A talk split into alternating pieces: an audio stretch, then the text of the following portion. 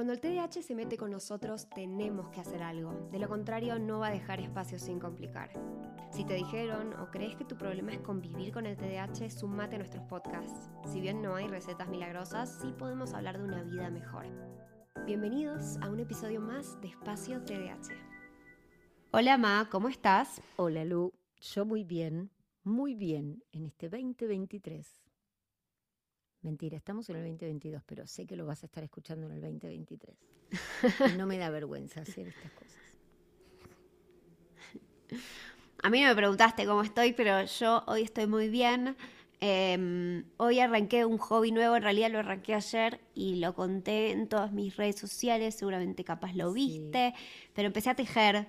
Así que bueno, capaz un día sale podcast sobre manualidades Ah. y TDAH, porque wow, cuánta gente me escribió que teje, que hace crochet, que le sirve para la hiperactividad, para la ansiedad, no sé qué, wow. A mí me encanta tejer, sabes que varias veces intenté acercarme, me, me parece que llegó tu momento, lo buscaste, es tu momento, clap, clap, felicitaciones. Bien, Sí, sí, sí, muy bien. Pero bueno, volviendo a la programación habitual. Hoy, señoras y señores, vamos a hablar sobre la vergüenza. Chan, chan, chan. Vamos a hablar de la famosa vergüenza. A ver, ¿qué podríamos decir de la vergüenza? Pues parece que la gente con TDAH somos medio desvergonzados, medios así como, ah, no tenemos, viste, nos subimos, como hice yo, a los siete años al escenario del colegio a pedirle a todos los que estaban en el acto que me cantaran el feliz cumpleaños. Decís, ¿que esta chica tiene vergüenza? Sí, esta chica tiene vergüenza. Sí, pero para mí hay como una diferencia entre eso y la, y la vergüenza, porque yo creo que también sí, en muchos momentos nos sentimos así como, ay, qué capo que soy, mira cómo me subo y no me importa nada. Pero mentira, o sea, decime si no te da vergüenza cuando llegas tarde, decime si no te da vergüenza cuando por tercera vez capaz te olvidaste algo que había que hacer y, y le tenés que decir un superior. A mí esas cosas me dan vergüenza, a mí me da vergüenza fallar. Pero ¿sabes qué? Te diría, vamos al... Este sería el capítulo del camino de salida, el que planteas vos. Lo que pasa es que muchas veces, porque me da vergüenza, muchas personas con TDAH mienten. Mienten. Ah, sí, recontra. Porque así evitan la mirada del otro crítica. Igual no superan el problema y se sienten avergonzados, pero construyen una explicación había mucho tránsito. Qué bueno es escuchar cuando alguien un día dice, la verdad, yo estoy haciendo las cosas mal, no hay nadie que tenga la responsabilidad, soy yo la que hace las cosas mal o el que hace las Sí. cosas mal. Ahí empezamos a encontrar soluciones, pero salir de ese escondite creo que es lo primero que tenemos que hacer. Y sí, ¿Es lo mismo vergüenza que culpa? ¿Vos qué pensás? Porque yo me puedo sentir culpable porque llegué tarde y vos llegaste tarde por mi culpa, ¿no? O siento vergüenza. no, para mí no es lo mismo. O sea, yo en la vergüenza me quiero esconder abajo de la tierra, pero en la culpa no necesariamente me quiero Mm. esconder abajo de la tierra. Me siento mal. Bueno, pero si lo miramos así como desde un aspecto descriptivo, yo creo que yo por lo menos registro la culpa ligada a una acción, ¿sí? O una acción no ejecutada. Y la vergüenza es más sobre mí mismo. La vergüenza se aplica más sobre mi persona, sobre mi ser. Por eso creo que es más profunda, más dañina. Y dijimos antes que las emociones son todas correctas, pero la vergüenza no me permite canalizar, tramitar todas, ninguna de mis emociones. Porque la vergüenza no las deja salir. Y sí, es como que. Es como que te. Te cementa todo y no hay escapatoria. Qué lío, ¿no? Si vos tenés vergüenza. Porque tampoco está lo. A ver, es como todo, ¿no? ¿Y ¿Qué será tener una vergüenza, ¿no? Porque la vergüenza la podemos tener, en, separemos de lo que es el pudor, ¿no? O sea, a ver, por ahí hay ciertas cosas que están asociadas como sinónimos y no lo son. Pero mm, es normal que si vos tenés un nene o si te acordás cuando eras chiquito y de repente te tenías que cambiar en el colegio en un lado, no sé, te- no quisieras que te vieran en ropa interior, ¿no? Y hay otros nenes que salen sin ningún tipo de registro, pero yo hablo de la vergüenza que me da ser como soy, ¿no? Y ahí me voy a mí. Y creo que ahí es donde me daño. creo que soy lo que hago, creo que soy lo que no, los errores, como vos dijiste, ¿no? Sí. ¿Y cuántas veces nos recibe el otro incrementando esa vergüenza? Porque viene el castigo, el dedito acusador y dice, porque vos, con todo lo que yo hago por vos y con el colegio que te llevo y con todas las horas que le dedico, vos no hiciste claro, claro, vos decís, soy el peor de todos. Entonces es un tema pensar, ¿no? ¿Qué hacemos cuando sentimos vergüenza? Bueno, eh, Brené Brown, chicos, ahora vamos a cambiar el juego. Eh, Vieron que el juego entre todos nosotros, mamá estaba excluida, pero vieron que el juego entre todos nosotros era cada vez que mamá dice, porque yo soy una persona muy visual, shot. Bueno, ahora ve, ahora es cada vez que Luli dice, porque Brené Brown, otro shot. De agua, chicos, de agua, nada de. Acá no, no, no estamos promoviendo ningún, que nadie tome nada. Bueno, volviendo a lo que iba a decir. Eh, Brené Brown, ella en realidad en su origen es una investigadora de la vergüenza eh, y, de la vulnerabilidad, pero de la vergüenza también. Eh, y ella dice que la, o sea, como que cuando vos, nada, haces como una receta para crear la vergüenza, para que crezca la vergüenza, así como un pan para levar necesita levadura, necesita que sea secreto, necesita silencio y necesita juicios. Ahora, si yo, por ejemplo, imaginen en una situación en la que yo siento vergüenza, yo empiezo a meter en la mezcla un poco de empatía o le cuento a alguien lo que me está pasando, entonces la vergüenza no puede sobrevivir. Me parece una gran receta, tanto para generarla como para desactivarla, ¿sí? Y los juicios, las personas que tenemos TDAH estamos plagados de juicios, y si no viste este episodio que tiene que ver con el abogado defensor y el fiscal, escúchalo, porque eso que nos cuestiona, nos critica todo el tiempo, es una condena permanente y eso es una fábrica permanente de vergüenza. Y muchas veces la vergüenza, que es algo que nos va a replegar hacia adentro, va a quedar en el silencio, no nos permite hacer, intentar, volver a, intentar. O decir realmente, no, yo estoy en, eh, no sé, tengo 22 años, pero lo que pasa es que me mudé varias veces y por eso estoy... No puedo decir repetí dos veces, porque claro, ahí viene un juicio. Ah, sos duro de cabeza, sos malo, no sos inteligente. Son los juicios que los demás también nos dicen, pero que los incorporamos. Entonces hay que generar una nueva identidad. En secreto sabemos que no es.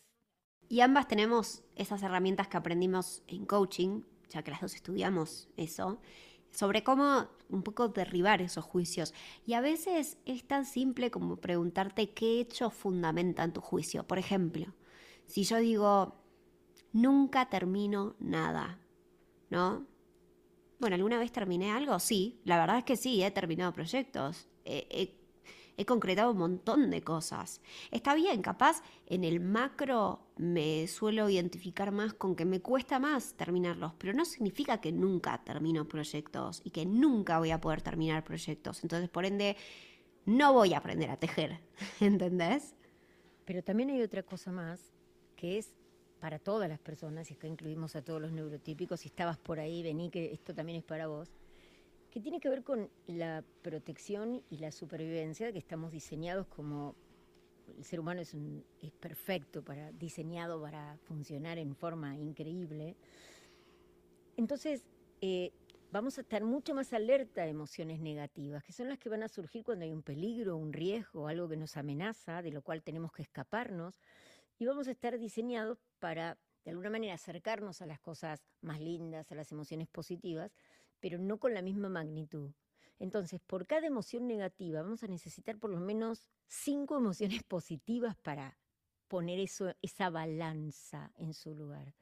Esto para las personas con TDAH yo diría que es por 10, porque las emociones negativas son producto muchas veces de nuestras caídas y errores y críticas y el funcionamiento que no entendemos que por qué nos pasa si no queremos que nos pase. Pero entonces se hace interno ese, ese cuestionamiento, es ese juicio permanente que nos va a llevar a sostener y alimentar la vergüenza. Entonces, por vergüenza no, no respondés al profesor, sabías la respuesta. Cuando el otro la contestó, ¿cómo te sentiste? ¿Pasó eso alguna vez? Ah, mil veces. Pero claro, ¿qué pasa? Mil veces. Estoy pensando, me va a decir, pero por favor, Echevarría, nada que ver, eso no tiene que ver, que si usted está en otra. pero entonces, ¿qué pasa?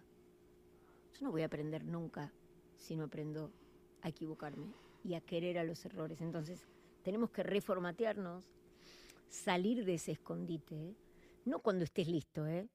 porque a veces pienso que una persona dice, bueno, yo voy a prepararme y cuando baje 20 kilos voy a... Para, para, no es así. ¿Qué quieres ir a la playa? Anda ahora. Divertite, metete en el agua. ¿Por qué necesitas tener 20 kilos menos para hacer cosas? O 10 o 5. ¿Por qué tenés que ir a visitar a sus amigos cuando te recibas? ¿Porque te da vergüenza no haberlo hecho todavía? ¿Te avergüenza preguntar cuando el profesor explicó algo y no lo entendiste? ¿Te avergüenza preguntar el nombre de nuevo de alguien que escuchaste recién que te lo dijeron y ya te lo olvidaste? Bueno, practiquemos eso. Salgamos del silencio. Por lo menos con esa herramienta me quedaría yo hoy. Salir del silencio, decir, no entiendo, Re. no pude. Y la vergüenza le hacemos agujeritos a ese cascarón, ¿no? le hacemos agujeritos para que empiece a crecer y de hecho se va, se va a disipar, porque es como una nube.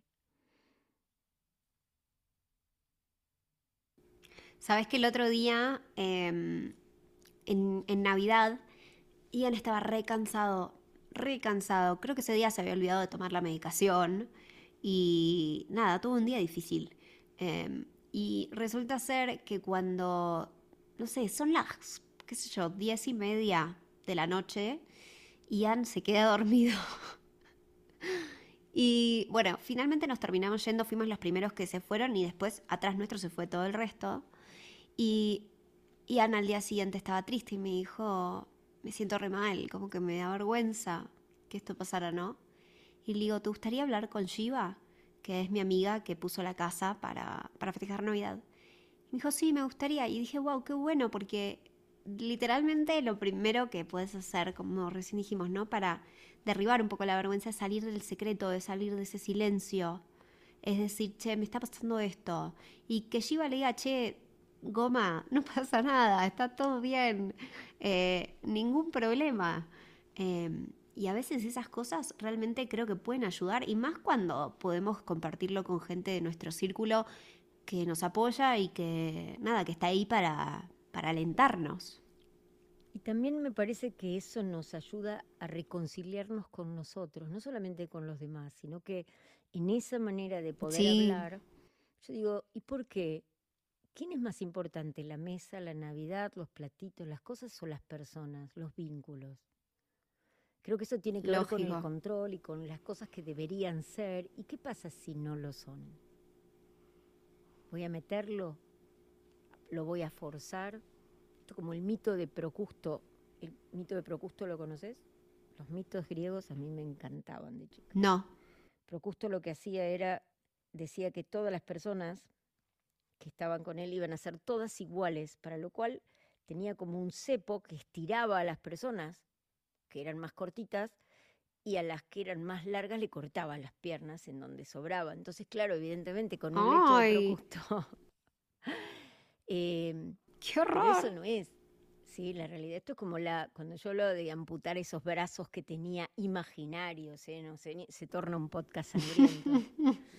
Pero me parece que es bueno dejar que seamos como somos. Y empezar a derribar. Sí, validar que nos pase lo que nos pasa. dijiste esa palabra, me encantó. La voy a tomar porque tiene mucho que ver con las emociones. Lo primero que hago es validarlas. Lo mismo que hago con la vergüenza, la valido, pero la vergüenza me está tapando a mí, no solamente a las emociones que tengo, me tapa, es una nube gigantesca. La verdad, abramos las ventanas, que la vergüenza se disipe y que en todo caso tengamos otras emociones. Que y la verdad, eh, estoy triste, porque me hubiera gustado estar, pero bueno, me quedé dormido. No es que está mal, porque la vergüenza nos dice eso está mal. Sí. Entonces, me parece que estaría bueno que todos hagamos este ejercicio y miremos a, a nuestros chicos también. Lo peor que le puedes decir a un hijo es me das vergüenza. Me das vergüenza. Ay, qué horror. ¿no?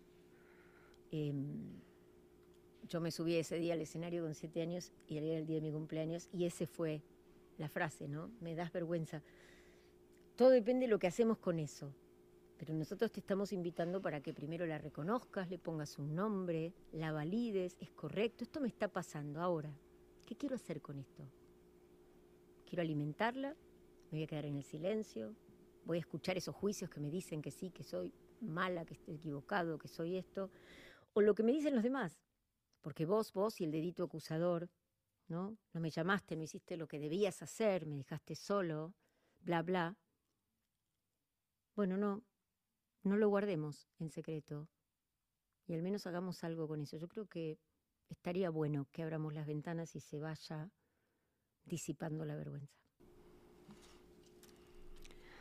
Bueno, hasta acá el episodio de hoy. Espero que les haya gustado, espero que hayan reflexionado.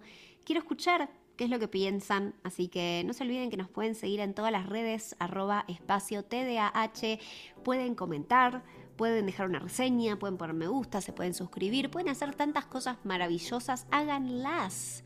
Los esperamos. Bueno, muchas gracias otra vez por estar del otro lado y nos vemos en el próximo. Chao, Ma. Chao, Lu.